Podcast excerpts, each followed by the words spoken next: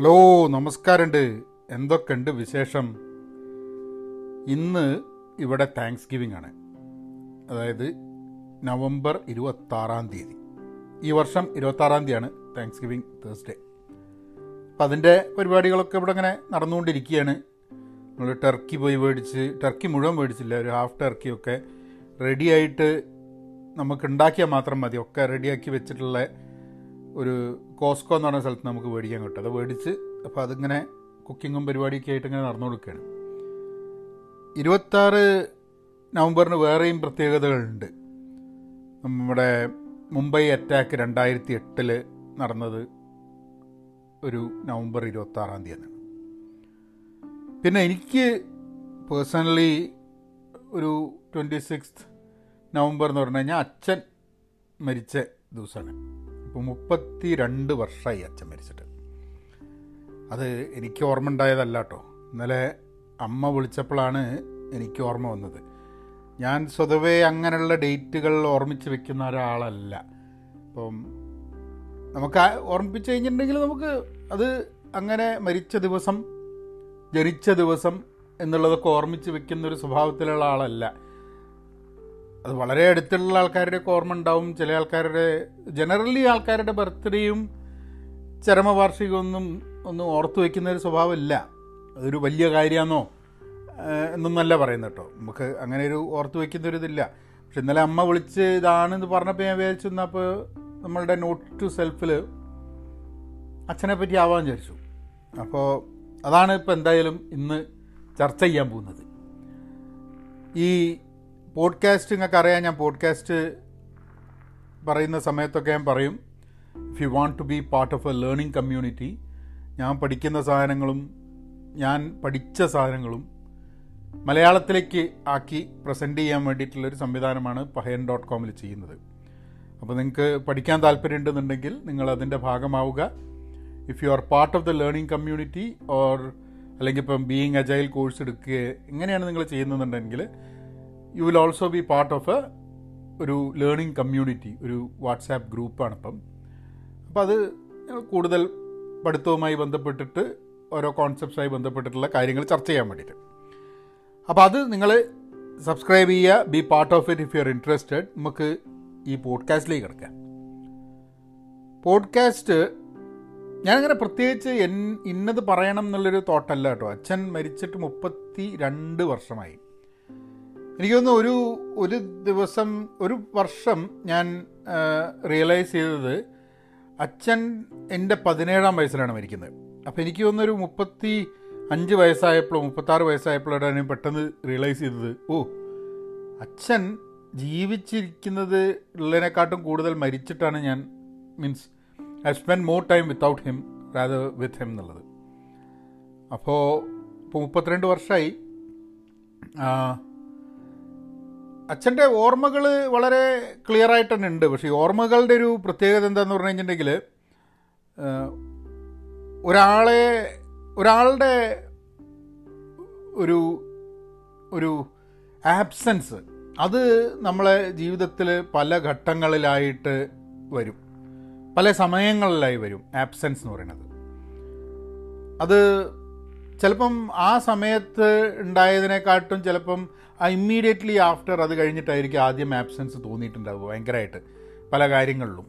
കാരണം എനിക്കിപ്പോഴും ഓർമ്മ ഉള്ളത്, അച്ഛൻ മരിച്ചു കഴിഞ്ഞിട്ട് അതിൻ്റെ ചടങ്ങും കാര്യങ്ങളൊക്കെ കഴിഞ്ഞ് തിരിച്ച് ഞാൻ എന്തോ ഒരു ആവശ്യത്തിന് എന്തോ പിക്ക് ചെയ്യാൻ വേണ്ടിയിട്ട് ബാലുശ്ശേരിയാണ് അച്ഛൻ്റെ എന്താ പറയുക എല്ലാവിധ ചടങ്ങും കാര്യങ്ങളൊക്കെ തറവാട്ടിൽ വെച്ചിട്ടായിരുന്നു. അത് കഴിഞ്ഞ് തിരിച്ച് ഞങ്ങൾ എന്തോ ഒരു സാധനം എടുക്കാൻ വേണ്ടിയിട്ട് വീട്ടിലേക്ക് വരുന്നുണ്ടായി.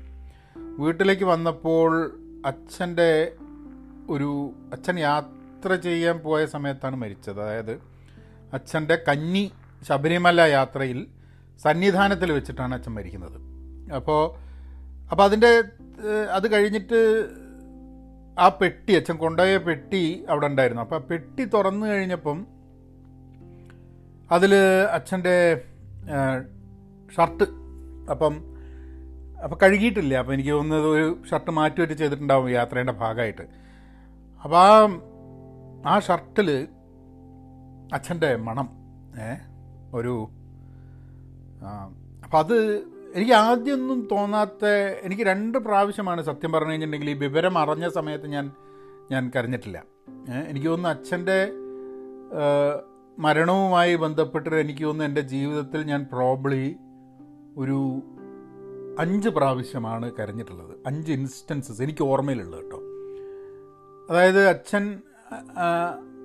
അച്ഛൻ മരിച്ച് ആ സമയത്ത് ഞാൻ ഈ വാർത്ത അറിയണ സമയത്ത് അത് ഞങ്ങൾക്ക് അവിടെ നിന്നൊരു ടെലിഗ്രാം വരികയും അങ്ങനെയുള്ള ഇതിലാണ് അറിയുന്നത്. ആ സമയത്ത് ഞാൻ കരഞ്ഞിട്ടില്ല. അത് കഴിഞ്ഞിട്ട് ബോഡി കൊണ്ടുവരുമ്പോൾ ഒന്നും കരഞ്ഞിട്ടില്ല. ഒരു ആക്സെപ്റ്റ് ചെയ്ത മാതിരിയായിരുന്നു, എന്തോ കരയാൻ തോന്നിയില്ല ആ സമയത്തൊന്നും. അത് കഴിഞ്ഞിട്ട് എനിക്ക് തോന്നുന്നത് ഞാൻ പുറത്തിങ്ങനെ ഇരിക്കുകയാണ്, വീട്ടിൻ്റെ പുറത്ത്. അപ്പോൾ ഉള്ളിൽ അച്ഛനെ കിടത്തിയിട്ടുണ്ട്, എല്ലാ ആൾക്കാരും ഉണ്ട്, ആൾക്കാരൊക്കെ വരുന്നു പോകുന്നുണ്ട്. അപ്പോൾ ഞാൻ പുറത്ത്, അപ്പോൾ വരുന്ന ആൾക്കാർ ഓരോരുത്തരെയും പല പല ഇതിൽ, അപ്പം ആരുടെയും നമ്മളിങ്ങനെ പെട്ടെന്ന് അങ്ങോട്ട് വലുതായ മാതിരി ഒരു തോന്നൽ. ഞാൻ 17 വയസ്സായിരുന്നു അന്ന്. എന്നാലും എന്താ പറയുക, കുടുംബത്തിലൊക്കെ പ്രായമുള്ള ആൾക്കാർ ധാരാളം, അമ്മാവന്മാരുണ്ട്, അച്ഛൻ്റെ ബ്രദറുണ്ട്, ബ്രദറിൻ്റെ മക്കളുണ്ട്. അപ്പം ഞാൻ കുട്ടിയായിട്ട് തന്നെ നിന്നാൽ മതി എനിക്ക്. പക്ഷേ അങ്ങനെ അങ്ങനെയൊക്കെ ഈ കരച്ചിലൊന്നും വരാണ്ട് അങ്ങനെ പുറത്തിങ്ങനെ ഇരിക്കുകയാണ്, ഒരു കസ്റ്റഡിയിൽ ഇങ്ങനെ ഇരിക്കുക. അപ്പോൾ ദേവരി കോളേജിൽ എൻ്റെ കൂടെ പഠിച്ച് ക്ലാസ്സിലുള്ള നമ്മൾ 2nd ഇയർ പ്രീഡിഗ്രിക്ക് പഠിക്കുന്ന സമയമാണ്. അപ്പോൾ ദേവരി കോളേജിലുള്ള എൻ്റെ ഫ്രണ്ട്സ് കുട്ടികൾ കുറച്ച് പേര് വന്നു പുറത്ത്. അവരെ കണ്ടപ്പം അത് അത് അത് ഭയങ്കരമായിട്ട് അങ്ങോട്ട് എനിക്ക് കൺട്രോള് പോകുന്ന മാതിരി നേരെ അവിടുന്ന് എണീച്ച്. അപ്പോഴാണ് സത്യം പറഞ്ഞു കഴിഞ്ഞിട്ടുണ്ടെങ്കിൽ ഞാൻ ആദ്യമായിട്ട് കരഞ്ഞത്. ന്യൂസ് അറിഞ്ഞു കഴിഞ്ഞിട്ട് എനിക്ക് തോന്നുന്നു സന്ധ്യയ്ക്ക് 7 മണി 8 മണി ആകുമ്പോഴാണെന്ന് തോന്നുന്നു വാർത്ത അറിയണത്. അത് കഴിഞ്ഞിട്ട് പിന്നെ പിറ്റേ ദിവസം ഒരു ഉച്ചയോട് കൂടിയിട്ടാണ് ആദ്യമായിട്ട് കരയുന്നത്. അപ്പോൾ അത് വന്ന് കട്ടിലിൽ കിടന്നിട്ട് അവിടെ എല്ലാവരും ഉണ്ട് കരഞ്ഞു. അത് കഴിഞ്ഞിട്ട് പിന്നെ ആ കരച്ചിലൊക്കെ പിന്നെ കരഞ്ഞിട്ടില്ല. പിന്നെ ഈ കരഞ്ഞ് കലങ്ങി ഇങ്ങനെ കണ്ണൊക്കെ അങ്ങനെ ഇരിക്കുകയാണ്. അത് കഴിഞ്ഞിട്ട് എനിക്ക് തോന്നുന്നു ആംബുലൻസിൽ കയറ്റിയിട്ട് ഞങ്ങളുടെ തറവാട്ടിലേക്ക് കരുമല, ബാലുശ്ശേരി കഴിഞ്ഞിട്ട് കരുമലയ്ക്ക് പോവുകയാണ്. അപ്പോൾ ആ പോവുന്ന സമയത്ത് ബോഡി തൊട്ടപ്പം ഭയങ്കര തണുപ്പ്. അതായത് ഡെഡ് ബോഡി ആദ്യമായിട്ടല്ല കാണുന്നത് കേട്ടോ. ഞാൻ ഡെഡ് ബോഡി ആദ്യമായിട്ട് കാണുന്നത് എപ്പോഴാണെന്നുള്ളത് ഞാൻ എപ്പോഴും ഇങ്ങനെ ആലോചിക്കുകയായിരുന്നു. എൻ്റെ അച്ഛൻ്റെ അനിയൻ മരിക്കുന്ന സമയത്താണ് എൻ്റെ ജീവിതത്തിൽ ഞാൻ ആദ്യമായിട്ട് അപ്പ് ക്ലോസ് ആയിട്ട് ഒരു ഡെഡ് ബോഡി കാണുന്നത്, മൃതദേഹം കാണുന്നത്. അതിനു മുമ്പേ ഇങ്ങനെ ഈ മൃതദേഹം കൊണ്ടുപോകുന്നതും ഒക്കെ കണ്ടിട്ടുണ്ടെന്നുള്ളതല്ലാണ്ട് ഒരു മൃതദേഹം ഞാൻ കാണുന്നത് എൻ്റെ അച്ഛൻ്റെ അനിയൻ മരിക്കുമ്പോഴാണ്. അതെനിക്ക് തോന്നുന്നത് ഞാൻ 10ാം ക്ലാസ് പഠിക്കുമ്പോഴോ 9ാം ക്ലാസ്സിലോ 10ാം ക്ലാസ് പഠിക്കുമ്പോഴാണ് ആദ്യമായിട്ടൊരു മൃതദേഹം കാണുന്നത്. പക്ഷെ മൃതദേഹം തൊട്ടിട്ടില്ല. സോ ആ തണുപ്പ് എന്നുള്ളത് ഐ നെവർ ന്യൂ. അത് നമുക്ക് വായിച്ചിട്ടൊക്കെ അറിയാം, പറഞ്ഞിട്ടറിയാം, മൃതദേഹത്തിന് തണുപ്പായിരിക്കും, ചൂടുണ്ടാവില്ല എന്നൊക്കെ. പക്ഷേ ആ സമയത്താണ് ആദ്യമായിട്ട് ആ തൊട്ട് കഴിഞ്ഞപ്പോഴാണ് ആ ഒരു റിയാലിറ്റി നമ്മളുടെ മുമ്പിലായിട്ട് വന്ന് നിൽക്കേണ്ടത്. അതായത് ജീവനില്ല എന്നുള്ള ആ ഒരു ഫാക്ടർ. മറ്റേത് അത്രയും നേരം നമ്മൾ തൊടാതിരിക്കുമ്പോൾ നമുക്ക് ഉറങ്ങുകയാണെന്നോ, നമുക്ക് റിയാലിറ്റി ഉണ്ടെങ്കിലും നമുക്ക് ഒരിക്കലും അതങ്ങോട്ട് അതിൻ്റെ ആ ഒരു തീവ്രതയിൽ ആ റിയാലിറ്റി മനസ്സിലാക്കാൻ ബുദ്ധിമുട്ടായി വരുന്നുണ്ട്. അങ്ങനെ ആംബുലൻസിൽ തൊട്ടിട്ട് ഐ തിങ്ക് ആ സമയത്താണ് എനിക്ക് തോന്നുന്നു എൻ്റെ മുത്തശ്ശൻ മരിച്ചത്, എൻ്റെ അമ്മയുടെ അച്ഛൻ മരിച്ചത് അതിൻ്റെ ഒരു ഏതാനും മാസങ്ങൾ മുമ്പെയാണ്. എനിക്ക് തോന്നുന്നു ജൂൺ സമയത്ത് പറ്റിയാണ് തോന്നുന്നു മുത്തശ്ശൻ മരിക്കണത്, അതേ വർഷം സെയിം.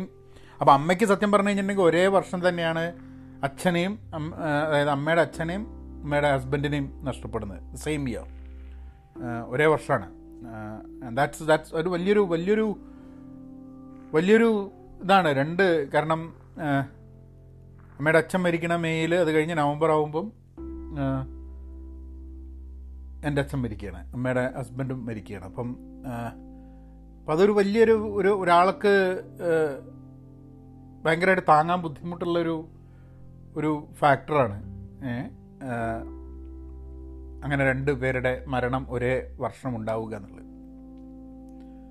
അപ്പോൾ ആ സമയത്താണ് രണ്ടാമത് എനിക്ക് കരച്ചിൽ വരുന്നത്. പിന്നെ ഇതേപോലെ തന്നെ ഞങ്ങൾ പോയി ചടങ്ങൊക്കെ കഴിഞ്ഞ് ആൾക്കാരൊക്കെ വന്ന് അതിൻ്റെ ബഹളം തിരക്ക്, അമ്മ ആദ്യമൊക്കെ കരഞ്ഞു. അത് കഴിഞ്ഞിട്ട് പിന്നെ അമ്മ പിന്നെ ഒരു സ്ഥലത്ത് ഇങ്ങനെ ഇരിക്കുകയാണ്. അപ്പോൾ നമ്മളതങ്ങനെയാണല്ലോ, ഒരു ഒരാൾ മരിച്ചു കഴിഞ്ഞിട്ടുണ്ടെങ്കിൽ ഒരു ആബ്സെൻസ് ഉണ്ടാവുക എന്ന് പറഞ്ഞു കഴിഞ്ഞിട്ടുണ്ടെങ്കിൽ അതങ്ങോട്ട് റിയലൈസ് ചെയ്ത് അതിനോട് നമ്മളങ്ങ് അക്കസ്റ്റംഡായി പോവുക എന്നുള്ളതുണ്ടല്ലോ.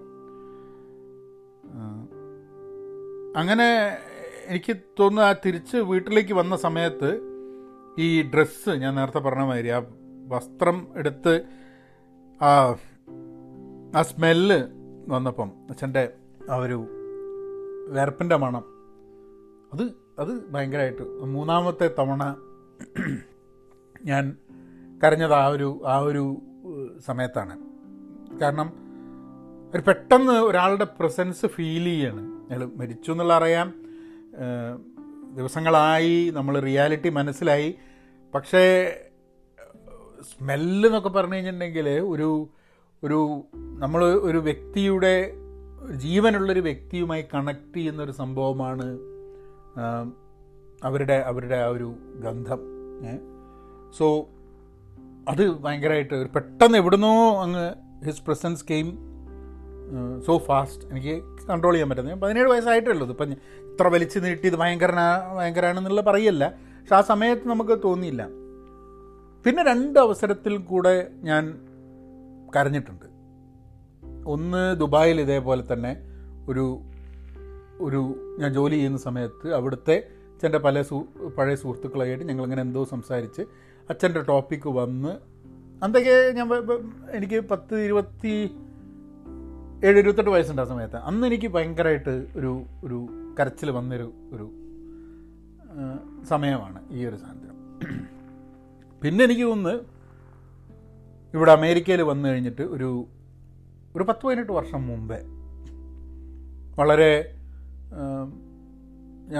I was going through a tough time. ജീവിതത്തിലൊരു വളരെ ടഫായിട്ടുള്ളൊരു സമയത്ത് കൂടെ പോകുന്ന സമയത്ത് ഇതേപോലെ അച്ഛൻ്റെ തോട്ട് വരികയും ഭയങ്കരമായിട്ടൊരു എലോൺ ഒറ്റപ്പെടൽ ഫീൽ ചെയ്യുകയും ചെയ്യുന്ന സമയത്ത്, അതായത് പറഞ്ഞ ഒരു വ്യക്തി പോയി കഴിഞ്ഞാലും ആ വ്യക്തിയുടെ അഭാവം, ആ വാക്യൂം നമുക്ക് ഫീൽ ചെയ്യുക ജീവിതത്തിൽ പല സന്ദർഭങ്ങളിലാണ്.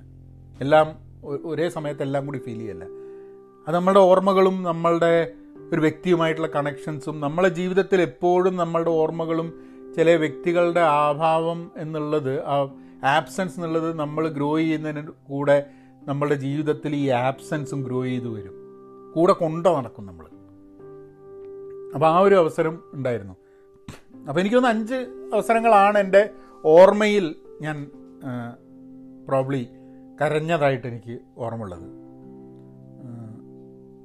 വിഷമങ്ങൾ ഉണ്ടായിട്ടുണ്ട്. അതായത് പല പ്രാവശ്യവും നമുക്ക് ജീവിതത്തിൽ ചില ഡിസിഷൻ എടുക്കാൻ വേണ്ട സമയത്ത് നമ്മൾ എടുക്കുന്ന ഡിസിഷൻ ഇന്ന് തിരിഞ്ഞു നോക്കുമ്പോഴും എൻ്റെ ജീവിതത്തിൽ ഇപ്പോൾ അച്ഛനുണ്ടായിരുന്നെങ്കിൽ ഞാൻ എടുക്കുന്ന ഡിസിഷൻസ് ചിലപ്പം വ്യത്യാസമായിരിക്കാൻ മതി. കാരണം വെച്ചാൽ ഇന്ന് ഞാൻ എടുക്കുന്ന ഡിസിഷൻസോ അല്ലെങ്കിൽ ഞാൻ എൻ്റെ ജീവിതത്തിൽ എടുത്ത ഡിസിഷൻസ്, എന്ത് ചെയ്യണം എന്നുള്ളതിന് മുകളിൽ എടുത്ത ഡിസിഷൻസ്, പല തെറ്റുകൾ വരുത്തിയതൊക്കെ പ്രോബ്ലി പലപ്പോഴും നമ്മൾ വിചാരിക്കിടയ്ക്ക് ഇങ്ങനെ ഒരാളുടെ ആബ്സെൻസ് കൊണ്ടാണ് ചിലപ്പം നമ്മൾ തെറ്റായൊരു തീരുമാനം എടുത്തതെന്നൊക്കെ പറയാൻ പറ്റില്ല. ചിലപ്പം അച്ഛൻ ഉണ്ടായിരുന്നെങ്കിലും ചിലപ്പോൾ ഞാൻ ഇതേ തീരുമാനം എടുത്തിട്ട് തന്നെ ചിലപ്പോൾ മുന്നോട്ട് പോയിന്നിരിക്കും. It all depends. നമ്മളുടെ പലപ്പോഴും നമ്മളെടുത്ത തീരുമാനങ്ങൾക്ക് കാരണം നമ്മളല്ല വേറെന്തോ ആണെന്നുള്ളത് പറഞ്ഞ് സ്വയം സമാധാനിപ്പിക്കാൻ വേണ്ടിയിട്ടുള്ളൊരു ശ്രമമായിരിക്കാൻ മതി കേട്ടോ. അപ്പം അതായിരിക്കാൻ സാധ്യത. കാരണം അച്ഛൻ പ്രീഡിയിരിക്കുക, അച്ഛൻ ഉണ്ടായിരുന്നെങ്കിൽ ആ സമയത്ത് നമ്മൾ അത് ചെയ്യില്ലായിരുന്നു, ഇത് ചെയ്യില്ലായിരുന്നു, ഇങ്ങനെ പോവുമായിരുന്നു, അങ്ങനെ പോവുമായിരുന്നു എന്നൊക്കെ പറഞ്ഞിട്ടുള്ള കാര്യം ഇത് ഇടയ്ക്ക് ഞാനും അമ്മയും കൂടെ സംസാരിക്കുന്ന സമയത്ത് ചില സമയത്ത് സംസാരിച്ച് വരുന്നൊരു സംഭവമാണ്. ബട്ട് അപ്പം അങ്ങനൊരു ഇതായിരുന്നു അച്ഛൻ്റെ ഓർമ്മകൾ എന്ന് പറഞ്ഞു കഴിഞ്ഞിട്ടുണ്ടെങ്കിൽ. അച്ഛൻ ലാസ്റ്റ് കാണുന്നത് എനിക്ക് ഓർമ്മയുണ്ട്. കാരണം ഞാൻ ക്രിക്കറ്റ് കളിച്ചുകൊണ്ട് നിൽക്കുന്ന സമയത്താണ് അച്ഛൻ മലയ്ക്ക് പോകാൻ വേണ്ടിയിട്ട്, അപ്പോൾ കൂടെ 1-2 സുഹൃത്തുക്കളൊക്കെ ഉണ്ട്. അപ്പോൾ ആദ്യത്തെ പോക്കാണ്. അപ്പോൾ അച്ഛൻ മുണ്ട കൊടുത്തിട്ടൊരു ബാഗും പിടിച്ച് വെള്ളിയാഴ്ച വൈകുന്നേരമാണ് പോകണമെന്നാണ് എനിക്ക് തോന്നുന്നുണ്ട്, എനിക്ക് ഉറപ്പില്ല. വെള്ളിയാഴ്ച ഞാൻ ക്രിക്കറ്റ് കളിച്ചുകൊണ്ട് നിൽക്കുകയാണ്, എല്ലാവരും കൂടിയിട്ട് അവിടെ പുറത്ത് ക്രിക്കറ്റ് കളിച്ചുകൊണ്ടിരിക്കുന്നു. അങ്ങനെ അച്ഛൻ അങ്ങനെ വന്ന്, അപ്പോൾ ഞാൻ ഞാനവിടെ ഉണ്ട്, ബോൾ ചെയ്യോ ബാറ്റ് ചെയ്യോ എന്തോ ചെയ്തുകൊണ്ട് നിൽക്കുക. അപ്പം അച്ഛൻ അതിലൂടെ നടന്ന് പോയി. എന്നിട്ട് പറഞ്ഞു, അപ്പം അച്ഛന് ജനറലി എനിക്കൊന്ന് തിങ്കളാഴ്ചയാണെന്ന് തോന്നുന്നു നൈറ്റ് ഡ്യൂട്ടി, അത് കഴിഞ്ഞ് ചൊവ്വാഴ്ചയാണ് വരിക. തിങ്കളാഴ്ച പോയി കഴിഞ്ഞാൽ നൈറ്റ് ഡ്യൂട്ടി ഓഫീസിൽ അല്ല മീൻ ഹോസ്പിറ്റലിൽ കഴിഞ്ഞിട്ടാണ് അച്ഛൻ തിങ്കളാഴ്ച ട്യൂസ്ഡേ വരാമെന്ന് തോന്നുന്നു. അപ്പോൾ അച്ഛൻ പറഞ്ഞു ആ അങ്ങനെ പോയ മാതിരി കണക്കാക്കിയാൽ മതി, ഞാൻ എന്താ തിങ്കളാഴ്ച രാവിലത്തേക്ക് എത്തുന്നു അങ്ങനെ എന്തോ പറഞ്ഞിട്ട് പോവുകയാണ്. പിന്നെ അത് കഴിഞ്ഞിട്ട് ഒരു ദിവസം കഴിഞ്ഞിട്ടാണ് വിവരം അറിയുന്നത്, നമ്മൾ മെസ്സേജ് വരുന്നതും അറിയുന്നതൊക്കെ. അപ്പം അതാണ് ലാസ്റ്റായിട്ട് എനിക്ക് വളരെ വിവിഡായിട്ടൊന്നും ഓർമ്മയുണ്ട്.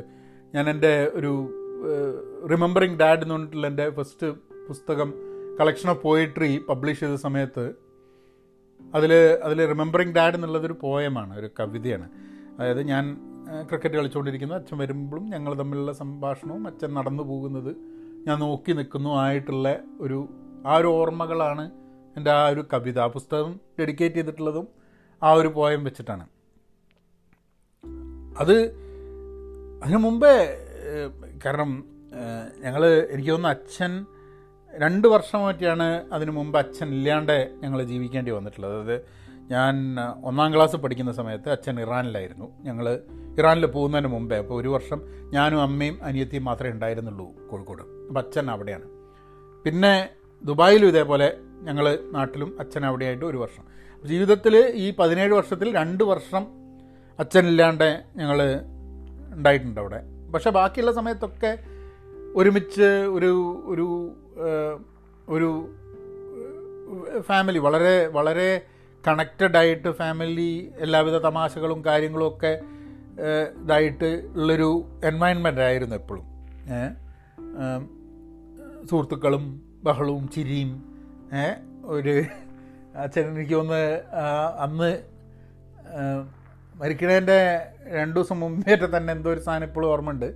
എന്തോ ഒരു കാര്യം പറഞ്ഞിട്ട് ഞങ്ങൾ ഇങ്ങനെ ചിരിച്ച് ഭയങ്കര ചിരിയൊക്കെ ആയി എല്ലാവരും കൂടിയിട്ട്, 4 പേരും കൂടിയിട്ടുള്ള എന്തോ ഒരു തമാശ പറഞ്ഞിട്ട് അങ്ങനെയൊരു ഇത് എനിക്ക് ഓർമ്മയുണ്ട്. അത് അച്ഛൻ മരിക്കണേൻ്റെ 2 ദിവസം മുമ്പ്, ഈ പൂണേൻ്റെ മുമ്പുള്ള ഒരു ഒരു സമയത്ത്. പിന്നെ അതുമാതിരി പല ഈവൻറ്റ്സ് ഇപ്പോൾ നമുക്ക് എന്ന് പറഞ്ഞു കഴിഞ്ഞിട്ടുണ്ടെങ്കിൽ ഒരു അച്ഛനെ പറ്റി ആലോചിക്കുന്ന സമയത്ത് ധാരാളം കാര്യങ്ങൾ മനസ്സിലേക്ക് വരും. ആദ്യമായിട്ട് സൈക്കിൾ ഓടിക്കാൻ വേണ്ടിയിട്ട്, അപ്പോൾ എനിക്ക് തോന്നുന്നു ഒരുവിധം അച്ഛന്മാരൊക്കെ കുട്ടികളെ, അപ്പോൾ ഞാൻ മോനെ സൈക്കിൾ ഓടിക്കാൻ പഠിക്കുന്ന സമയത്ത് എൻ്റെ മനസ്സിലും ഓർമ്മ വരുന്നത് ഇതേ സംഭവം തന്നെയാണ്. എൻ്റെ പിന്നിൽ അച്ഛൻ എന്നെ ഇരുത്തിയിട്ട് ഉന്തി സൈക്കിൾ ചവിട്ടാൻ പഠിപ്പിക്കുന്ന ഒരു അതേപോലെ തന്നെയാണ് ഇവനെ പഠിപ്പിക്കുന്ന സമയത്ത് തോന്നുന്നത്. That is one event. പിന്നെ എന്നെ സ്കേറ്റിംഗ് പഠിപ്പിക്കാൻ വേണ്ടിയിട്ട് ഒരു പ്രാവശ്യം ശ്രമിച്ച്, ഭയങ്കര വെയിറ്റ് ഉള്ളതുകൊണ്ട് അന്ന് തന്നെ തടി ഉണ്ടായിരുന്നു. അപ്പോൾ തടി ഉള്ളതുകൊണ്ട് സ്കേറ്റിംഗ് ഇതിൻ്റെ മുകളിൽ നിന്ന് കഴിഞ്ഞിട്ടുണ്ടെങ്കിൽ ചക്രം തിരിയാണ്ടേ പോയി. ഇതൊക്കെ സ്കൂട്ടർ ഓടിക്കാൻ പഠിപ്പിക്കാൻ നോക്കിയിട്ട് അച്ഛനെ പിന്നിലിരുത്തിയിട്ട് ഞാൻ അച്ഛനെ കൊണ്ട് തള്ളിയിടും. കൊണ്ട് സ്കൂട്ടർ കൊണ്ടുപോയിട്ട് ആരെയും കുത്തിക്കില്ല, പക്ഷേ അത് എടുത്തിട്ട് അങ്ങോട്ടും ഇങ്ങോട്ടൊക്കെ പോയി അച്ഛനെ ഞാനൊക്കെ കൂടി മറന്നടിച്ച് പോയി. അച്ഛൻ ദേഷ്യപ്പെട്ട ഇൻസ്റ്റൻസസും, അച്ഛൻ മരിച്ചിട്ട് 5 പ്രാവശ്യമേ കരഞ്ഞുള്ളൂ എന്നുള്ള മാതിരി അച്ഛൻ എന്നെ ദേഷ്യപ്പെട്ട ഈവൻസും പ്രോബ്ലി ഒരു ആ 17 വർഷത്തിന് എനിക്ക് തോന്നുന്നു, എനിക്ക് ഓർമ്മ വെച്ചത് വെച്ചിട്ട് എനിക്ക് തോന്നുന്നൊരു 6-7 പ്രാവശ്യം ഒറ്റ ചീത്ത പറഞ്ഞിട്ടുണ്ടാവുള്ളൂ. പക്ഷെ ഒന്ന് കണ്ണുരുട്ടിയാൽ മതി നമുക്ക് ആ ഒരു എല്ലാം റെഡിയാവാൻ വേണ്ടി. ഞാൻ മുമ്പൊരു ഇതിൽ പറഞ്ഞു, ഞാൻ പഠിക്കാതിരിക്കുന്ന സമയത്തൊക്കെ അച്ഛൻ ചീത്ത പറഞ്ഞിട്ട് ആകെപ്പാട് ഔട്ടായി പോകുന്ന മനുഷ്യൻ. അടിക്കുക എന്നൊക്കെ പറഞ്ഞാൽ എനിക്ക് തോന്നുന്നൊരു 3 പ്രാവശ്യം അടിച്ചിട്ടുള്ളൂ എന്ന് എനിക്ക് തോന്നുന്നത്. അതും കൈ മുഴുവനായിട്ട്, ഒരു വിരലോണ്ട് 2 വിരലോണ്ടൊക്കെ. പക്ഷെ 2 വിരലോണ്ട് അടിച്ചു കഴിഞ്ഞാൽ തന്നെ അങ്ങനെ എന്താ പാടിങ്ങനെ വരും. അത് മാത്രമേ ആ ഒരു രീതിയിൽ. പിന്നെ എന്തു പറയായിരുന്നു, അതാണ്. ഈവൻ എനിക്ക് 17 വയസ്സുള്ള സമയത്തല്ല, 17 വയസ്സിലല്ലേ അച്ഛൻ മരിക്കണം. പക്ഷെ അതിനു മുമ്പ് തന്നെ എന്ത് കാര്യവും സംസാരിക്കാൻ വേണ്ടിയിട്ട് പറ്റുമായിരുന്നു.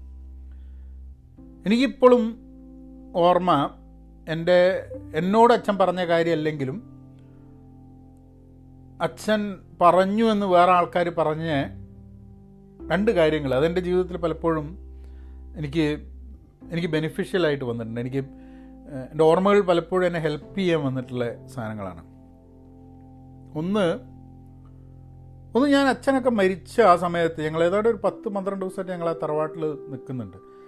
അപ്പോൾ ആ സമയത്ത് പല ആൾക്കാരും വരുന്നുണ്ട്. ചിലവരൊന്നും എനിക്ക് പരിചയമില്ല, അച്ഛനെ പരിചയമുള്ള ആൾക്കാരാണ്, അല്ലെങ്കിൽ ഫാമിലിയായിട്ട് പരിചയമുള്ള ആൾക്കാരാണ്. അപ്പോൾ എനിക്ക് വലിയ പരിചയമില്ല. അപ്പോൾ എൻ്റെ കൂടെയൊക്കെ ഏതോ ഒരാൾ, എനിക്ക് അറിഞ്ഞൂടാരാന്ന്, എൻ്റെ കൂടെ അങ്ങനെ വന്ന് അയാൾ പറഞ്ഞു, അച്ഛൻ്റെ സുഹൃത്തായിരുന്നു തോന്നുന്നു. ഈ മെഡിക്കൽ കോളേജിലൊക്കെ അച്ഛൻ പഠിക്കണ കാലത്തും ആ സമയത്തൊക്കെ നാട്ടിലുള്ള അച്ഛൻ്റെ ഒരു സുഹൃത്താണ്. അപ്പം എനിക്ക് തോന്നുന്നു അച്ഛൻ മെഡിക്കൽ കോളേജിലൊക്കെ നാട്ടിലേക്ക് വരുന്ന സമയത്ത് ഈ സുഹൃത്തുമായൊക്കെ സംസാരിച്ച്, ആരാണെന്ന് എനിക്കിപ്പോൾ ഓർമ്മയില്ല. എൻ്റെ ഒരു ഇപ്പോൾ തിരിഞ്ഞ് നോക്കുമ്പോൾ 10-12 വർഷം മുമ്പുണ്ടായിരുന്നൊരു ചെറിയ ആ വ്യക്തിനെ പിന്നെ ഞാൻ കാണുക, എനിക്ക് ആരാന്ന് തന്നെ എനിക്ക് ഓർമ്മയില്ല. അപ്പം അദ്ദേഹം എന്നോട് ഇങ്ങനെ അച്ഛനെ പറ്റിയിട്ടൊക്കെ പറഞ്ഞു. അപ്പം അച്ഛൻ്റെ കുറേ കഥകൾ, അതായത് അച്ഛൻ വരുന്ന സമയത്ത് എന്തായിരുന്നു, അപ്പോൾ ഡോക്ടറാകുമ്പോൾ എന്താവണം, ഏതാ എന്നൊക്കെ ചോദിക്കുന്നത്. അച്ഛൻ പറയും ഇങ്ങനെ, തൽക്കാലം ഇപ്പം ഞാൻ വേറൊന്നും ആലോചിക്കുന്നില്ല, എന്തെങ്കിലും ഒന്നെങ്കിൽ ഗവൺമെൻറ് സർവീസ് കാരണം, അല്ലെങ്കിൽ വല്ല കാട്ടുമുക്കിലോ വല്ല ഏതെങ്കിലും സ്ഥലത്ത് ഒരു സൈക്കിളിൻ്റെ പിന്നിൽ മരുന്ന് പെട്ടിയായിട്ട് ഇങ്ങനെ സൈക്കിൾ ഓടിച്ച് ഇങ്ങനെ പോകണം, ആവശ്യമുള്ള കുറേ ആൾക്കാരുണ്ടാവും പലയിടത്തും പറഞ്ഞു. അപ്പം ജീവിതത്തിൽ പലപ്പോഴും ഞാൻ എന്തെങ്കിലും ഒരു കാര്യം ചെയ്യുന്ന സമയത്ത് ഞാൻ അങ്ങനെ ആലോചിക്കും, എന്നാണ് അച്ഛൻ അങ്ങനെ സൈക്കിൾ എടുത്തിട്ട് ജനസേവനം എന്നും പറഞ്ഞ് ഇറങ്ങുമൊന്നും ചെയ്തിട്ടില്ല കേട്ടോ. അല്ല, അച്ഛന് താല്പര്യമുള്ള കുറേ കാര്യങ്ങൾ ആ സമയത്തൊന്നും ഞാനൊക്കെ തന്നെ പറ്റില്ല എന്ന് പറഞ്ഞിട്ടാണ്. അച്ഛന് കൂടുതൽ പഠിക്കണം എന്നുള്ള ആഗ്രഹം ഉണ്ടായിരുന്നു, പുറത്തുപോയി പഠിക്കണം എന്നുണ്ടായിരുന്നു. അപ്പോൾ ആ സമയത്ത് ഞങ്ങളൊക്കെ വേളം വെച്ചിട്ടാണ്, ഞങ്ങൾ ഫാമിലി എന്നുള്ള ഒരു രീതിയിൽ, ഞങ്ങൾക്ക് വേണ്ടി എന്നുള്ള രീതിയിൽ ആ പഠിത്തവും അങ്ങനത്തെ ആഗ്രഹങ്ങളൊക്കെ വേണ്ടാന്ന് വെക്കുക ചെയ്തിട്ടുള്ളത്. കാരണം എനിക്ക് എൻ്റെ ഓൾറെഡി 1-2 വർഷം അച്ഛനില്ലാത്ത സമയത്ത് എൻ്റെ പഠിത്തമൊക്കെ മഹാമോശമായിരുന്നു. അപ്പോൾ സ്വാഭാവികമായിട്ടും അതുകൊണ്ട് കൂടുതൽ മാറി നിൽക്കുന്ന നല്ലതല്ല എന്നൊക്കെ തോന്നിയിട്ടുണ്ട്. എനിക്കൊന്ന് ലാസ്റ്റ് അച്ഛന് പഠിക്കണം എന്നുള്ളൊരു ആഗ്രഹമായിട്ട് അച്ഛന് പോകാൻ താല്പര്യം ഉണ്ടായിരുന്നത് ഞാൻ 10 ക്ലാസ് പഠിക്കുമ്പോൾ. ഞാൻ എന്നിട്ട് അച്ഛനോട് പറഞ്ഞു, നിങ്ങൾക്കിതിപ്പോൾ പഠിക്കാൻ പോകേണ്ട വല്ല ആവശ്യമുണ്ട്, എത്ര കാലമായി എന്നൊക്കെ പറഞ്ഞിട്ട്. ഞാൻ പഠിക്കാൻ ഭയങ്കര താല്പര്യമായിരുന്നു, വായിക്കുകയും ചെയ്യും നന്നായിട്ട്. അച്ഛൻ മരിക്കണേൻ്റെ ഒരു ആഴ്ച മുമ്പേ രാവിലെ എണീച്ച് വായിക്കും. അപ്പോൾ രാവിലെ നേരത്തെ എണീച്ചിട്ട് പുസ്തകം എടുത്തിട്ട്, അപ്പോൾ അന്ന് ഇൻ്റർനെറ്റ് ഒന്നും ഇല്ലാത്തതുകൊണ്ട് പല പുസ്തകങ്ങളും ജേണൽസും കാര്യങ്ങളൊക്കെ ഓർഡർ ചെയ്തിട്ട് വരുത്തിക്കുക ചെയ്യുക പല സ്ഥലത്തുനിന്ന്. അത് ആ ജേണൽസൊക്കെ വന്ന് ഇരുന്ന് വായിക്കും. അപ്പം ഞാൻ ചോദിക്കും, അച്ഛനൊന്നും വേറെ പണിയില്ല, എന്തിനു ഞാനൊക്കെ ഈ പഠിത്തം എങ്ങനെ ഒഴിവാകുമെന്ന് കാത്തിക്ക, അച്ഛനെന്തിനെ എപ്പോഴും പഠിക്കണമായിരുന്നു. അപ്പോൾ എന്നോട് അച്ഛൻ പറഞ്ഞു, നീ വലുതായ നിനക്കറിയും, കാരണം മറ്റാൾക്കാരെ മാതിരി അല്ല ഞാൻ, മെഡിസിനാണ്, ആൾക്കാരുടെ ജീവനുമായി ബന്ധപ്പെട്ടിട്ടുള്ള കാര്യമാണ്, ആരോഗ്യമായി ബന്ധപ്പെട്ടിട്ടുള്ള കാര്യമാണ്. അതിൽ പല കാര്യങ്ങളും മാറുന്നുണ്ടാവും. അത് മാറുന്നത് എന്താണെന്നുള്ളത് നമ്മൾ നിരന്തരം അപ്ഡേറ്റ് ചെയ്തില്ലെങ്കിൽ അതിന് ദോഷം എനിക്ക് മാത്രമല്ല, ഞാൻ ചികിത്സിക്കുന്ന ആൾക്കാർക്കും അതിൻ്റെ ദോഷമുണ്ട്. അപ്പോൾ പഠിക്കുക, അപ്ഡേറ്റഡ് ആവുക എന്നുള്ളത് എൻ്റെ ഒരു ആവശ്യം മാത്രമല്ല, സമൂഹത്തിൻ്റെയും കൂടെ ആവശ്യമാണ്, അല്ലെങ്കിൽ ഞാൻ ചികിത്സിക്കുന്ന പേഷ്യൻസിൻ്റെയും കൂടെ ആവശ്യമാണെന്നുണ്ട്. അത് പലപ്പോഴും ആ ഒരു തോട്ട് എൻ്റെ മനസ്സിൽ വരാറുണ്ട്. കാരണം ഞാനൊക്കെ വായനയൊക്കെ തുടങ്ങിയത് കുറേ കാലം കഴിഞ്ഞിട്ടാണ്. എനിക്ക് തോന്നുന്നു അച്ഛനൊക്കെ മരിച്ചു കഴിഞ്ഞിട്ടാണ് എനിക്ക് വായനയോടുള്ള താല്പര്യവും പഠിക്കണം എന്നുള്ള താല്പര്യം, എൻ്റെ എഡ്യൂക്കേഷൻ കഴിഞ്ഞ് കഴിഞ്ഞിട്ടാണ് സത്യം പറഞ്ഞാൽ പഠിക്കണം എന്നുള്ള താല്പര്യം തന്നെ വന്നത്. ഇന്നിപ്പോൾ നമ്മൾ സ്ഥിരം പഠിച്ചുകൊണ്ടിരിക്കുന്നതും പഠിപ്പിക്കുക എന്നുള്ളതും നമ്മൾ പഠിക്കണം, ആക്റ്റീവ് ലേണേഴ്സ് ആവണം എന്നൊക്കെ പറയുന്നതിൻ്റെയും ഉള്ളിൻ്റെ ഉള്ളിൽ കിടക്കുന്ന ഒരു സംഭവം എന്ന് പറഞ്ഞു കഴിഞ്ഞാൽ ചിലപ്പം അതായത് നമുക്ക് ഒരിക്കലും നിൽക്കുന്നില്ല ഈ എഡ്യൂക്കേഷൻ എന്ന് പറയുന്ന സാധനം, ലേണിംഗ് എന്ന് പറയുന്നത്. നിങ്ങൾ ഏത് മേഖലയാണെങ്കിലും നിങ്ങൾ നിരന്തരം പഠിച്ചുകൊണ്ടിരുന്നാൽ മാത്രമേ, അത് നിങ്ങൾക്ക് വേണ്ടി മാത്രമല്ല, നിങ്ങൾ ചെയ്യുന്ന ജോലിക്കും നിങ്ങളുമായി ബന്ധപ്പെടുന്ന ആൾക്കാർക്കും ഒക്കെ നിങ്ങൾ നിരന്തരം പഠിച്ചുകൊണ്ടിരിക്കണം എന്നുള്ളതാണ്. നമ്മൾ ഓരോരുത്തരും പഠിച്ചില്ലെങ്കിൽ നഷ്ടമാവുന്നത് നമ്മളുടെ ചുറ്റുപുറത്തുള്ള നമ്മൾ ബന്ധപ്പെടുന്ന സമൂഹത്തിലെ എല്ലാ ആൾക്കാരെയും അത് ബാധിക്കും എന്നുള്ളതാണ്. അപ്പോൾ നമുക്ക് വേണ്ടി മാത്രമല്ല നമ്മൾ പഠിച്ചുകൊണ്ടിരിക്കുന്നത്, നമ്മളെ സ്നേഹിക്കുന്ന, നമ്മൾ ആരൊക്കെയായി ബന്ധപ്പെടുന്ന അവർക്കൊക്കെ വേണ്ടിയിട്ടും കൂടിയാണ് നമ്മൾ പഠിക്കുന്നത്. അതുകൊണ്ടാണ് ഓരോ വ്യക്തിയും കണ്ടിന്യൂസ്ലി ലേൺ ചെയ്യണം എന്നുള്ളൊരു തോട്ട് എനിക്ക് പലപ്പോഴും. ആ ഒരു തോട്ട് എപ്പോഴും കണ്ടിന്യൂസ് ലേണിംഗ് എന്ന് പറഞ്ഞു കഴിഞ്ഞാൽ നേരെ ഞാൻ പോവുക ഒരു 32 വർഷം പിന്നിലേക്ക് പോയിട്ട് അച്ഛനവിടെ കസേരയിൽ ഇരുന്നിട്ട് രാവിലെ എണീച്ചിട്ട് പുസ്തകം വായിക്കുന്നതാണ്, ജേണൽ വായിക്കുന്നതാണ്, മനസ്സിലേക്ക് ആദ്യം ഓടി വരിക, ആ കണ്ടിന്യൂസ് ലേണിംഗ് എന്ന് പറഞ്ഞാൽ. പിന്നെ ഞാൻ അമേരിക്കയിൽ വരുന്ന സമയത്ത് ഞാൻ പറഞ്ഞില്ല, ഒരു it's going through a very tough time. ജീവിതത്തിൽ എനിക്ക് മാനസികമായിട്ടും ഒക്കെ തന്നെ വളരെ വളരെ ബുദ്ധിമുട്ട് അനുഭവിക്കുന്ന ഒരു സമയത്ത് എന്നോട് എൻ്റെ കസിൻ പറഞ്ഞൊരു കാര്യമാണ് അച്ഛനെ പറ്റിയിട്ട്. അച്ഛൻ മൂപ്പരോട് പറഞ്ഞാണത്രേ, ഈ സമയത്തിന് മാച്ച് കളയാൻ പറ്റാത്ത ഒരു അച്ഛൻ പറഞ്ഞതാന്ന് ഞാൻ പറയണത് അച്ഛനാണ് മൂപ്പരോട് പറഞ്ഞത്. കാരണം അച്ഛൻ എവിടെയും വായിച്ചത് എന്തെങ്കിലും ആയിരിക്കും, അച്ഛൻ പറഞ്ഞ വാക്കുകളാണ് എന്നുള്ള രീതിയിലല്ല ഞാൻ പറയണം കേട്ടോ, കോട്ട് ചെയ്തതായിരിക്കാൻ മതി അച്ഛൻ. അപ്പോൾ സമയത്തിന് മാച്ച് കളയാൻ പറ്റാത്ത ഒരു വേദനയും ദുഃഖവും പ്രശ്നവും ഇല്ല ഈ ലോകത്ത് നിന്ന്. അതായത് ടൈം വിൽ ഹീൽ എന്നുള്ളത്, ആ ഒരു സംഭവത്തിന് ടൈം വിൽ ഹീൽ എന്നുള്ളത് ശരിയാണ്. ചില വൂണ്ട്സ് നമ്മൾ ഹീലാവും, പക്ഷെ വൂണ്ടായിട്ട് അവിടെ കിടക്കും. ഈ മാർക്ക് മാതിരി ഉണ്ടല്ലോ, നമുക്ക് ജീവിതത്തിൽ ചില ദുഃഖങ്ങൾ ചില മുറിവുകൾ ഉണ്ടായിക്കഴിഞ്ഞാൽ ഉണങ്ങുമെന്നുണ്ടെങ്കിലും മുറിപ്പാടുകൾ പലപ്പോഴും ജീവിതത്തിലുണ്ടാകും. പക്ഷെ നമുക്കൊക്കെ ഒരു കഴിവുണ്ട് മനുഷ്യനെന്നുള്ള രീതിയിൽ. നമുക്കൊക്കെ ഒരു കഴിവുള്ളത്, നമുക്കൊക്കെ ബിയോണ്ട് ഒരാൾക്കപ്പുറം, ഒരാളുടെ ജീവിതത്തിനപ്പുറം, ഒരാളുടെ ആബ്സെൻസിനപ്പുറം ജീവിതത്തിനെ കണ്ട് മുന്നേറാൻ വേണ്ടി നമുക്ക് കഴിയും. അതിനുള്ള കഴിവ് നമുക്കുണ്ട് എന്നുള്ളതാണ് ഒരു സത്യം.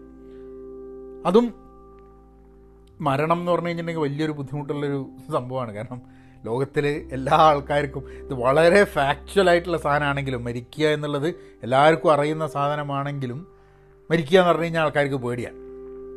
ഇപ്പോൾ മരണം കഴിഞ്ഞാൽ കിട്ടാൻ പോകുന്നത് ഗംഭീര സ്വർഗ്ഗമാണ്, ആനയാണ് കുതിരയാണെന്ന് പറഞ്ഞാലും മരിക്കാൻ ആൾക്കാർക്ക് പേടി തന്നെയാണ്. കാരണം ആരും വിചാരിക്കില്ല നമുക്ക് ആ സ്വർഗം കിട്ടാൻ വേണ്ടിയിട്ട് നേരത്തെ മരിക്കാമെന്ന്. അത് ആ ചിന്ത ആർക്കും വരില്ല. സ്വർഗത്തിൽ വിശ്വസിക്കുന്ന ഒരാൾക്കും മരിക്കാം എന്നുള്ളൊരു തോട്ടൊന്നും വരില്ല. അപ്പോൾ ജീവിതം എന്നുള്ളതാണ് നമുക്ക് ഏറ്റവും പ്രഷ്യസ് ആയിട്ടുള്ള, ഈ സമയം എന്ന് പറയുന്നത് നമുക്ക് ഏറ്റവും പ്രഷ്യസ് ആയിട്ടുള്ള ഒരു സാധനമാണ്. അച്ഛൻ മരിക്കുന്നത് 45 വയസ്സിലാണ്, എനിക്കിപ്പോൾ 49. അപ്പോൾ 45 വയസ്സ് ഞാനിങ്ങനെ, അന്ന് 45 വയസ്സ്, ഞാൻ 17 വയസ്സാകുമ്പോൾ 45 വയസ്സ് വളരെ വളരെ പ്രായമുള്ളൊരു സംഭവമായിട്ട് തോന്നുന്നുണ്ട്. ഇന്ന് 45 എന്ന് പറഞ്ഞാൽ എന്നെക്കാട്ടും 4 വയസ്സ് താഴെയാണ്. അപ്പോൾ ഞാൻ ആലോചിക്കുക, ആ ലൈഫ് എന്നുള്ളത് വേണമെന്ന് വിചാരിച്ചിട്ടല്ല. I mean your time comes and your gone. അന്ന് പലപ്പോഴും നമ്മളുടെ ഇന്നത്തെ മാതിരിയുള്ള ചെക്കിംഗ് ഒന്നുമില്ല. അതായത് നിരന്തരമായിട്ട് നമ്മളുടെ ആരോഗ്യം ചെക്ക് ചെയ്യുന്ന ഒരു ഡോക്ടേഴ്സ് ആണെങ്കിൽ പോലും അതില്ല എന്നുള്ളതാണ്. അച്ഛൻ മരിച്ച ഹാർട്ട് അറ്റാക്ക് ആയിട്ടാണ്. പക്ഷേ അപ്പോൾ ആൾക്കാർ പറഞ്ഞു ചിലപ്പോൾ സന്നിധാനത്തിലായതുകൊണ്ട് പ്രോപ്പർ കെയർ കിട്ടാത്തതുകൊണ്ടാണെന്നുള്ളത്. എനിക്ക് തോന്നുന്നു അത് കഴിഞ്ഞിട്ട് ഞങ്ങളൊരു ന്യൂസ് വായിച്ചത്, ഒരു ഡോക്ടർ എമർജൻസി വാർഡിൽ വെച്ചിട്ട് ഹാർട്ട് അറ്റാക്ക് മരിച്ചു എന്നുള്ളത്. കാരണം എമർജൻസി വാർഡിൽ വെച്ച് ഹാർട്ട് അറ്റാക്ക് ആവുന്നുണ്ട്, അതിൽ കൂടുതൽ ക്ലോസറായിട്ട് എന്താ പറയുക ടുവേർഡ്സ് മെഡിക്കൽ കെയർ ഉണ്ടാവാൻ പറ്റില്ലല്ലോ. എന്നിട്ട് പോലും ഹി ഡൈഡ് എന്നുള്ളത്. അപ്പം പക്ഷേ ഈ റെഗുലറായിട്ടുള്ള, എനിക്ക് തോന്നുന്നു ആ സമയത്തൊക്കെ ഉണ്ടായിരുന്നതെന്ന് വെച്ചാൽ നമ്മൾ ചെക്ക് ചെയ്യില്ല ഒരു സംഭവങ്ങൾ. നമ്മൾ ഹാർട്ടിനെ പറ്റി ചെക്ക് ചെയ്യില്ല, ഡയബറ്റീസ് നിരന്തരമായി ചെക്ക് ചെയ്യില്ല, കൊളസ്ട്രോൾ ചെക്ക് ചെയ്യില്ല, നമ്മൾ ഒന്നും നമ്മൾ സ്ഥിരമായിട്ടുള്ള ഒരു ഇയർലി ചെക്കപ്പ് എന്നുള്ളത് ഒന്നും ഉണ്ടായിരുന്നില്ല. പിന്നെ സ്വഭാവങ്ങളും സ്വാഭാവികമായിട്ടും ഇന്ന് ആൾക്കാർ എത്ര ഹെൽത്ത് കോൺഷ്യസ് ആണോ ആ രീതിയിൽ ഹെൽത്ത് കോൺഷ്യസ് ആയിരുന്നില്ല എന്നുള്ളൊരു ഫാക്ടറുണ്ട്. നമ്മൾ 32 വർഷത്തിൻ്റെ ഉള്ളിൽ വലിയൊരു മാറ്റം നമ്മളെയൊക്കെ ലൈഫ്സിൽ ഉണ്ടായിട്ടുണ്ട്. നമ്മളുടെയൊക്കെ ജീവിതത്തിൽ നമ്മൾ നോസ്റ്റാൾജിക്കായിട്ട് പഴയ കാര്യങ്ങൾ നമ്മൾ ആലോചിച്ചിട്ട് ഗംഭീരമായിരുന്നു എന്ന് പറയുന്നതിനൊപ്പം തന്നെ നമ്മൾ മനസ്സിലാക്കാതെ നമ്മൾ ഇന്ന് ടേക്കൺ ഫോർ ഗ്രാൻഡഡ് ആയിട്ടുള്ള കുറേ ടെക്നോളജിക്കൽ മുന്നേറ്റങ്ങളും ആരോഗ്യ മേഖലയിലുള്ള മുന്നേറ്റങ്ങളും നമ്മളിന്ന് അങ്ങ് ടേക്കൺ ഫോർ ഗ്രാൻഡഡ് ആണ്. അത് ഈ കഴിഞ്ഞ 30-40 വർഷത്തിൻ്റെ ഉള്ളിലുണ്ടായിട്ടുള്ള advancements in science and medicine and technology എന്ന് പറഞ്ഞു കഴിഞ്ഞാൽ വലിയൊരു സംഭവമാണ്. അപ്പം അന്ന് പ്രോബ്ലി നിരന്തരമായ ചെക്കപ്പും കാര്യങ്ങളും ഒക്കെ ഉണ്ടായിരുന്നെങ്കിൽ, ഇതുപോലുള്ളൊരു ഹെൽത്ത് കോൺഷ്യസ് സൊസൈറ്റി ഉണ്ടായിരുന്നെങ്കിൽ maybe that would not have happened എന്നുള്ളതാണ്. പക്ഷെ അതൊക്കെ നമുക്ക് പിന്നിലേക്ക് തിരിഞ്ഞിട്ട് you can only find the reasons. അപ്പോൾ ഇന്ന് ഞാൻ നോക്കുന്ന സമയത്ത് റെഗുലർ ചെക്കപ്പ് നടത്തുക, അതിനു വേണ്ടിയിട്ടുള്ള കാര്യങ്ങൾ ചെയ്യുക എന്നത് വളരെ ആവശ്യമായിട്ടുള്ളൊരു സംഭവമാണ്. ഇനി അപ്പോൾ ഇതിങ്ങനെ കുറേ ചിന്തകൾ മനസ്സിലേക്ക് വരും. ചില ആൾക്കാർ വിചാരിക്കാൻ മതി, ആ വലിയ ഒരു അരമുക്കാൽ മണിക്കൂറിൻ്റെ പോഡ്കാസ്റ്റൊക്കെ ഇടുന്നുണ്ട്, പക്ഷെ ഓനവൻ്റെ അച്ഛൻ മരിച്ച ദിവസം അറിഞ്ഞൂടാന്നുള്ളത്. കാരണം ഞാൻ അങ്ങനെയാണ് കണക്കാക്കുന്നത്. കാരണം ഒരാൾ മരിച്ചു എന്നുള്ളത് എല്ലാ വർഷവും ആ മരിച്ച ഡേറ്റ് നമ്മളായിട്ട് ഓർമ്മിക്കണം എന്നില്ല. നമുക്കത് ആരെങ്കിലും ഓർമ്മിച്ച് കഴിഞ്ഞാൽ നമുക്കൊരു ഡേറ്റിൻ്റെ ആവശ്യമൊന്നുമില്ല ഒരു വ്യക്തിയെ ഓർമ്മിക്കാനോ ഒരു വ്യക്തിയുടെ ആബ്സെൻസ് ഓർമ്മിക്കാനോ. ഒരാൾ ജീവിക്കുന്ന സമയത്ത് നമ്മളുമായി ബന്ധപ്പെട്ട് നമ്മളുമായിട്ടുണ്ടായിട്ടുള്ള ഇൻട്രാക്ഷൻസിൻ്റെ ഓർമ്മകൾ എന്നും നമ്മുടെ കൂടെ ഉണ്ടാവും. അതൊരു ഒരു സുപ്രഭാതത്തിൽ ആ ഇൻട്രാക്ഷൻ ഇല്ലാതെ പോയാൽ ആളില്ലാണ്ടായി കഴിഞ്ഞിട്ടുണ്ടെങ്കിൽ നമ്മൾക്കതിൻ്റെ വിഷമം ഉണ്ടാവും. അതിൻ്റെ ആ ആബ്സെൻസ് നമ്മളെ ജീവിതത്തിൽ തുടർന്നുകൊണ്ടിരിക്കും. കാരണം അത് കഴിഞ്ഞിട്ടും ജീവിതത്തിൽ പരിചയമുള്ള ആൾക്കാരുടെ ആബ്സെൻസുകൾ ഉണ്ടായിട്ടുണ്ട്, ഇനി അങ്ങോട്ട് പോകുമ്പോഴും ഉണ്ടാവും.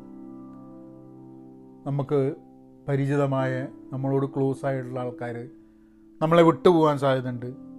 നമ്മൾ തന്നെ പലരെയും വിട്ട് നമ്മളങ്ങ് പോവുകയും ചെയ്യും.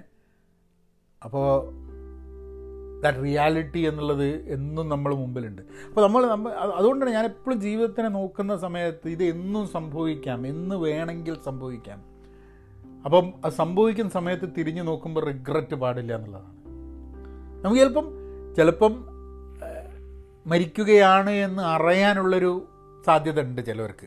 അത് നമുക്ക് എന്ത് ടൈപ്പ് മരണമനുസരിച്ച് ചിലപ്പം മരിക്കുകയാണെന്നുള്ള അറിയാനുള്ള സാധ്യത ഉണ്ടാവില്ല. ഇപ്പം അച്ഛൻ്റെ കേസിൽ എനിക്ക് തോന്നുന്നു അമ്മ കൂടെ പോയ ആളോട് ചോദിച്ചൊരു ചോദ്യം എനിക്കിപ്പോഴും ഓർമ്മയുണ്ട്.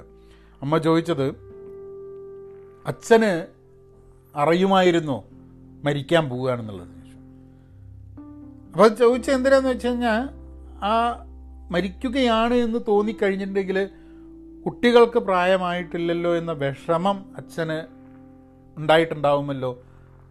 അപ്പം അവർ പറഞ്ഞു, ഇല്ല, അതിനുള്ള സമയം ഉണ്ടായിട്ടില്ല. അപ്പാച്ചിമേട് ആ സ്ഥലത്താണ്, അപ്പാച്ചിമേടിൽ എന്തോ ഒരു എറിയുന്നുണ്ടല്ലോ കല്ല്, അപ്പാച്ചിമേടിൽ കല്ലെറിഞ്ഞ് തിരിഞ്ഞ് നിൽക്കുമ്പോൾ ആണ് അച്ഛൻ കുഴഞ്ഞു വീഴുന്നത്. സോ അത് കഴിഞ്ഞ് അപ്പം തന്നെ അവർ എന്താ പറയുക, ഇതൊക്കെ ചെയ്തു, അവർ വേറെ എന്താ പറയുക, മൗത്ത് ടു മൗത്ത് റെസ്പിറേറ്ററി കാര്യങ്ങളൊക്കെ ചെയ്തു. ബട്ട് CPR ഒക്കെ ചെയ്ത് നോക്കി, പക്ഷേ it didn't work. He was pronounced dead. So ആ ഒരു ചിന്ത എപ്പോഴും. അപ്പം കഴിഞ്ഞ ഒരു ഏതാനും മാസങ്ങൾ മുമ്പ്, എനിക്കൊന്ന് 3 മാസം മുമ്പേറ്റ എൻ്റെയും ഉഷയുടെ കൂടെ ഞങ്ങളുടെ കൂടെയൊക്കെ വർക്ക് ചെയ്തിരുന്ന ഒരാൾ, ഞങ്ങൾ രണ്ടുപേരും VMware ഉണ്ടാവുന്ന കാലത്ത് ഞങ്ങൾ രണ്ടുപേരുടെ ടീമൊക്കെ ആയിട്ട് അസോസിയേറ്റ് ചെയ്ത് വർക്ക് ചെയ്തിട്ടുണ്ട് ഒരാൾ.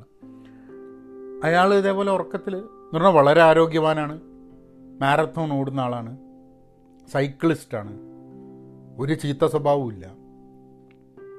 ആൻഡ് എനിക്ക് 46 വയസ്സോ 47 വയസ്സേ ഉള്ളൂ. രാവിലെ എണീച്ചില്ല, ഗോൺ. അപ്പോൾ അത് അറിയുന്നുണ്ടാവില്ല, അത് അറിയാതെ ആയിരിക്കാൻ മതി. നമ്മൾ മരിക്കുകയാണെന്ന് അറിഞ്ഞു കഴിഞ്ഞാലാണ് നമുക്ക് പലപ്പോഴും മരിച്ചു കഴിഞ്ഞാൽ എന്താവും എന്നുള്ളതിൻ്റെ വിഷമം വരുന്നത്. നമുക്ക് ചെയ്യാൻ പറ്റുന്ന ഒന്നേ ഉള്ളൂ, നമുക്ക് ഓരോരോ ദിവസവും ഇതായിരിക്കും നമ്മളുടെ അവസാനത്തെ ദിവസം എന്നുള്ള രീതിയിൽ, ഓരോ നിമിഷവും അടുത്ത നിമിഷം ഉണ്ടാവില്ല എന്ന രീതിയിൽ നമ്മൾ അങ്ങനെ ജീവിക്കാൻ പറ്റണം. ഇപ്പം ബുദ്ധിമുട്ടാണ്, അങ്ങനെ ജീവിക്കാൻ വളരെ ബുദ്ധിമുട്ടാണ്. കാരണം ചിലപ്പോൾ അങ്ങനെ ജീവിച്ചു കഴിഞ്ഞിട്ടുണ്ടെങ്കിൽ നീ എന്താ ഇങ്ങനെ നാളെ അല്ലാത്ത മാതിരിയാണല്ലോ, നാളെ എന്ന ആവശ്യമില്ലാത്ത, നാളെ എന്നൊരു ദിവസം ഇല്ലാത്ത പോലെയാണല്ലോ ജീവിക്കുന്നതൊക്കെ ആൾക്കാർ പറയും. പക്ഷെ നാളെ എന്നൊരു ദിവസം ഇല്ലെങ്കിലോ എന്നുള്ള ചോദ്യമാണ് അവിടെ കിടക്കുന്നത്. അപ്പോൾ അതൊക്കെയാണ് നോട്ട്സ് ടു സെൽഫ്. ഒരു ദിവസം ഞാൻ താങ്ക്സ് ഗിവിങ്ങിലേക്ക് കിടക്കട്ടെ. അച്ഛനെ ഓർമ്മയായി ബന്ധപ്പെടുത്തിയിട്ടുള്ള ഈ ഒരു പോഡ്കാസ്റ്റും അത് കഴിഞ്ഞിട്ട് ഞാൻ 32 വർഷം കഴിഞ്ഞു. അപ്പോൾ ഇനി ഇപ്പോൾ ഉള്ളത് ഞങ്ങൾ താങ്ക്സ് ഗിവിങ് കിടക്കട്ടെ. ടർക്കി ബേക്ക് ചെയ്യാൻ വേണ്ടിയിട്ട് നമ്മൾ വെച്ചിട്ടുണ്ട്, നമ്മളതൊക്കെ എടുത്തിട്ട് നമ്മൾ നമ്മൾ ജീവിതത്തിലേക്ക് തിരിക്കട്ടെ. അപ്പം നിങ്ങൾക്കെല്ലാവർക്കും ഒരു താങ്ക്സ് ഗിവിങ്. അപ്പോൾ അവിടെ അല്ലല്ലോ, കേരളത്തിൽ ഇപ്പോൾ നിങ്ങൾ കേരളത്തിൽ നിന്നാണ് കേൾക്കുന്നുണ്ടെങ്കിൽ, ഇന്ത്യയിൽ നിന്നാണ് കേൾക്കുന്നുണ്ടെങ്കിൽ അവിടെ താങ്ക്സ് ഗിവിംഗ് ഒന്നുമില്ല. പക്ഷെ ഇപ്പോൾ ഇവിടെ അമേരിക്കയിലൊക്കെ താങ്ക്സ് ഗിവിംഗ് ആണ്. അപ്പോൾ എല്ലാവർക്കും താങ്ക്സ് ഗിവിംഗ്, ഹോളിഡേയ്സ് ഉള്ളവർക്കൊക്കെ താങ്ക്സ് ഗിവിംഗ്, അല്ലാത്തവർക്കും താങ്ക്സ് ഗിവിംഗ്. കാരണം താങ്ക്സ് ഗിവിംഗ് എന്ന് പറഞ്ഞാൽ ട്രഡീഷനാണ്. പക്ഷേ താങ്ക് യു, താങ്കിങ്, അതായത് ഒരാളുടെ താങ്ക്സ് പറയുക എന്നുള്ളത് അത് നമ്മളെ കൾച്ചറിൻ്റെ ഭാഗമാകണം, നമ്മളെ സംസ്കാരത്തിൻ്റെ ഭാഗമാവണം. സോ ട്രഡീഷനും കൾച്ചറും തമ്മിൽ അങ്ങനെ ഒരു വ്യത്യാസമുണ്ട്. നമുക്ക് എപ്പോഴെങ്കിലും ട്രഡീഷനെയും കൾച്ചറിനെയും പറ്റി സംസാരിക്കാം. അപ്പോൾ നിങ്ങൾ if you want to be part of a learning community, learning community എന്ന് പറഞ്ഞാൽ എൻ്റെ കൂടെ ഞാൻ പഠിക്കുന്ന കാര്യങ്ങളൊക്കെ പഠിപ്പിച്ച് അറിയുന്ന കാര്യങ്ങളൊക്കെ മലയാളത്തിൽ പറഞ്ഞ് ഇങ്ങനെ അതിൻ്റെ ഭാഗമാവണമെന്നുണ്ടെങ്കിൽ കം ടു pahayan.com.